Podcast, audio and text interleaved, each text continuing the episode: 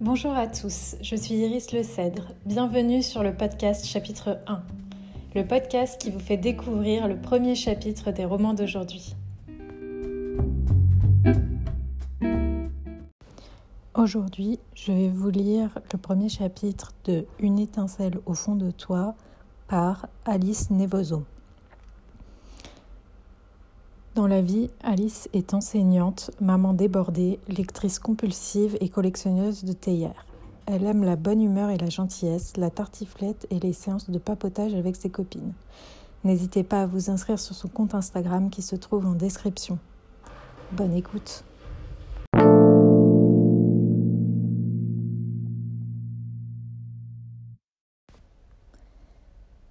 Une étincelle au fond de toi par Alice Nevoso. Chapitre 1 Eva.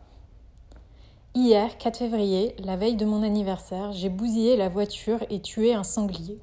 Un sanglier. Je venais de faire quelques courses après le travail. Il faisait nuit noire et je roulais à une vitesse normale sur la départementale 42. Une forme noire a surgi devant la voiture et je l'ai percutée. Quelques instants plus tard, un automobiliste s'est arrêté et ses phares m'ont ébloui. J'ai senti le froid de l'hiver s'engouffrer dans la voiture quand il a ouvert la portière. Les gendarmes sont arrivés et vingt minutes plus tard, Olivier aussi. Je grelottais sous le choc, incapable de parler, les yeux rivés au sanglier que je venais d'assassiner. Mais quelle idée aussi de surgir de la forêt comme ça Olivier, lui, était furax, à cause de la voiture, une berline luxueuse et hors de prix, son bébé que je venais de saccager. Quand il a poussé sa gueulante, j'ai eu un étrange sentiment de réalité, comme si je m'étais trompée de vie et que ce n'était pas moi, là, avec mon parfum au patchouli, la carrosserie écrabouillée, mes sacs de course dans le coffre, les sauces bolognaises et le papier toilette, et mon mari qui péquait une crise de colère sur la D42 plongée dans la nuit. En rentrant dans la maison, j'ai avalé un somnifère et j'ai pensé à tous les emmerdements qui m'attendaient le lendemain les coups de fil à l'assurance, les dossiers à remplir longs comme un jour sans pain. Et je me suis endormie comme une masse. Au réveil, ce matin, vers 6h45, ma première pensée a été pour le sanglier décédé. Pourquoi a-t-il fallu qu'il traverse la départementale 42 à 18h43 Précisément? Puis, mon cerveau s'est focalisé sur la voiture, un tas de ferraille désormais qui doit actuellement être à la casse. Enfin, j'ai réalisé qu'en ce 5 février, j'avais 40 ans. L'âge de la plénitude féminine, de l'énergie sexuelle libérée et sans complexe. Il paraît qu'à 40 ans, on est au sommet de sa maturité sexuelle et en haut de la vague puisqu'on a remboursé plus ou moins sa maison, qu'on a de l'argent de côté et qu'on croque la vie à pleines dents. Enfin, selon les magazines féminins. Alors d'où me vient cette colère qui gronde en moi? Qu'est-ce qu'il aura fallu attendre de tuer un sanglier et de planter la voiture dans le décor pour me réveiller? Pour découvrir vraiment qui est mon mari et comprendre que sa voiture est plus importante que moi Est-ce que je suis une femme serpillière? Vers 7 heures, Olivier s'est exterpédulé et s'est raclé la gorge avec un bruit de bidet bouché. Il est entré sous la douche et quelques minutes plus tard, il avalait son café noir sans rien dire. Ensuite, il est allé au garage, situé non loin de notre maison. Je l'ai rejoint à 7h50 pour accueillir les premiers clients. Dans la rue, le froid m'a saisi. Le froid de ce mois de février en Lozère. Ce froid qui bleuit les visages et rougit le nez. Au garage, j'ai allumé la machine à café et jeté un coup d'œil à travers la vitre de ma cabine en verre. Mon mari et ses deux mécaniciens étaient déjà au travail. J'ai pensé à tous les papiers de l'assurance qu'il allait falloir gérer et ça m'a donné le cafard. À 8 heures pétantes, le premier client est arrivé un homme chauve en jogging kaki avec une grosse barbe. J'ai noté son problème sur l'ordinateur, une histoire de pédale d'embrayage qui se bloque, pendant qu'il s'asseyait sur la banquette défoncée. Vous voulez un café? dis-je à l'homme en jogging qui est en train de liker des posts sur Instagram. Non merci, dit-il les yeux rivés à son téléphone. Je me fais couler un café et mon mari débarque alors dans la cage en verre. Il est d'une humeur de dog, je le sais. Non seulement je viens de ratiboiser sa nouvelle voiture, et les voitures c'est toute sa vie, mais en plus on est le 5 du mois, le jour de la déclaration de cotisation à l'URSSAF qui le met toujours en rogne. Il salue le client d'un ton revêche, tandis que je lui explique pour la pédale d'embrayage. Il hoche la tête, saisit les clés que je lui tends et sort de la cabine en verre sans me regarder. De toute façon, mon mari ne me regarde pas. Il détecte ma présence comme les chauves-souris détectent leur proie, par écolocalisation. Normal, je fais partie des meubles. Je suis sa femme, sa secrétaire, sa comptable et sa bonne à tout faire. Une femme essuie-tout qui absorbe ses colères comme le sopalin absorbe un café renversé. Le téléphone sonne. C'est un client à la voix énervée qui me tient longuement la jambe sur ses amortisseurs qui grincent et qui font un drôle de bruit. Un bruit métallique et digne d'un film d'horreur, assure-t-il. J'avale une gorgée de mon café, qui depuis a refroidi, tandis que M. Pessac, un de nos fidèles clients, arrive. C'est un brun au cou de taureau qui a une voix tonitruante. Il m'explique que son pneu perd de la pression régulièrement, un bar tous les jours. Et demain, c'est l'anniversaire de ma femme. Je dois l'emmener en week-end à Paris. La voiture sera prête ce soir? Je lui jette un coup d'œil rapide et réponds que mon mari va tout faire pour. Puis, je profite d'un creux pour appeler l'assurance, raconter ma mésaventure, ouvrir un dossier, bref, gérer toute cette paperasse interminable. Toute la matinée se passe ainsi. Je trie les factures, je relance les fournisseurs, je réponds au téléphone, tout en pensant souvent à ce fichu sanglier suicidaire. D'ailleurs, où est-il en ce moment? À la morgue des animaux écrasés? Un frisson me parcourt le dos. Vers 13 heures, je remonte à la maison manger un bout devant un film en VOD. Un film coréen intimiste avec une histoire de famille un peu glauque et une réflexion assez critique sur la maternité. Moi, je n'ai pas eu d'enfant. Une fois, j'ai bien cru être enceinte, mais c'était un sac gestationnel vide. Depuis, mon ventre est toujours resté vide. En revanche, j'ai eu plein d'animaux chez moi. Pas de chat, car Olivier est allergique, mais une tortue, des lapins, des poules dans le jardin et même une carpe, que j'avais pêchée dans un torrent qui est morte un beau matin dans son aquarium devenu trop petit. Vers 14 heures, je retourne à l'atelier et apporte un sandwich à mon mari. Il me remercie vaguement du regard. J'ai appris à interpréter le moindre de ses gestes et je crois que c'est un merci. En tout cas, ça y ressemble. Je le regarde avec attention. À 42 ans, il est encore pas mal, mis à part les cheveux qui disparaissent inexorablement. Les cheveux, c'est un point sensible pour lui.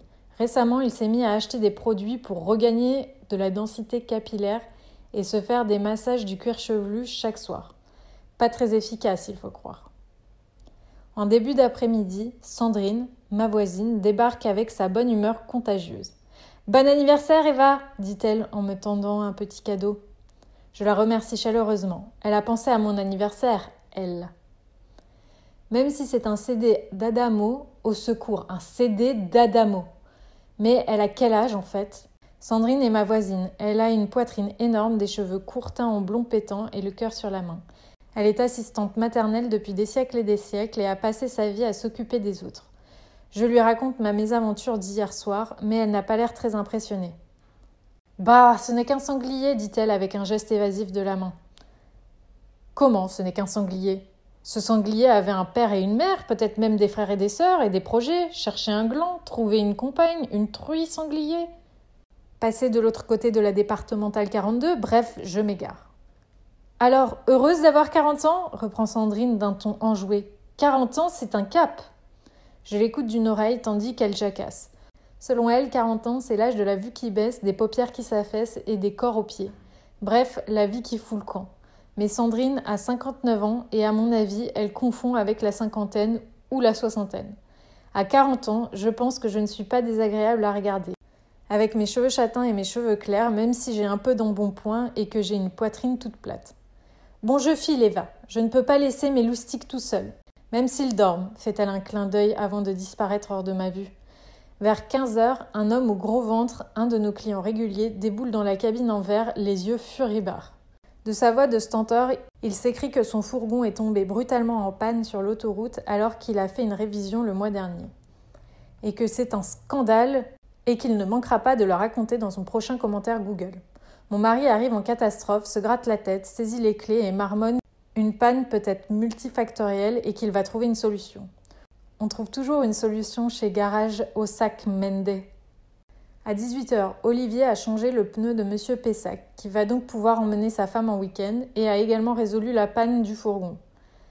Les traits tirés, il salue les mécaniciens, eux-mêmes sur le départ, et sort du garage sans me regarder. Je me souviens de notre rencontre en l'an 2000. J'avais 20 ans. Il n'y avait pas Instagram, ni les QR codes, ni le Covid.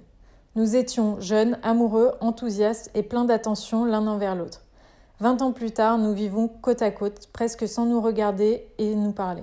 Et il n'a plus de cheveux 18h05. Olivier est en train de fermer le garage. En même temps, il pianote sur son téléphone, toujours sans me regarder, mais en me détectant.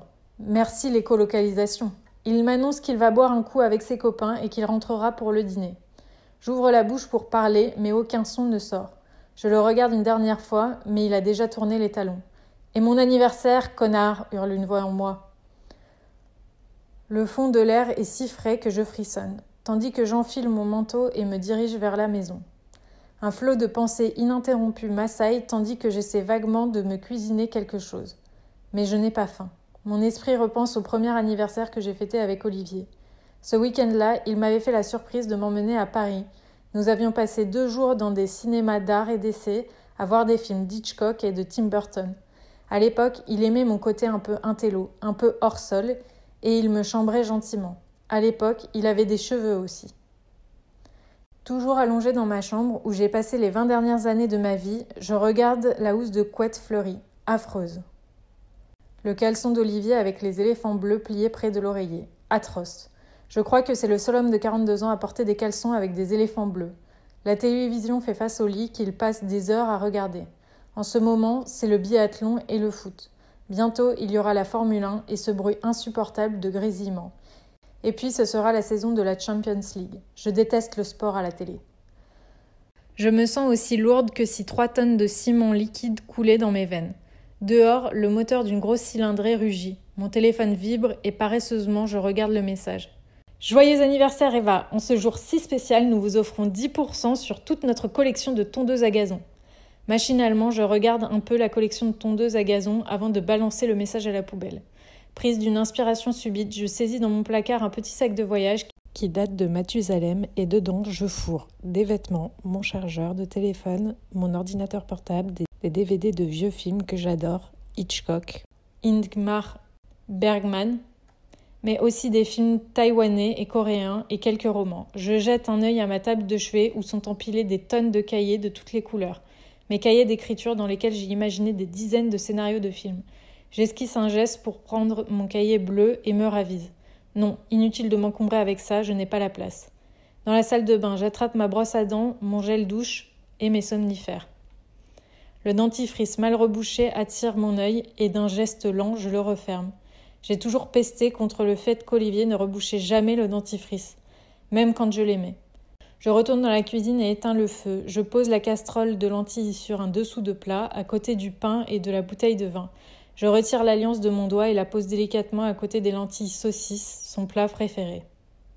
Aujourd'hui, j'ai eu 40 ans, 20 ans de mariage, un sanglier écrasé, une libido en berne et 10 tonnes de rêves piétinés.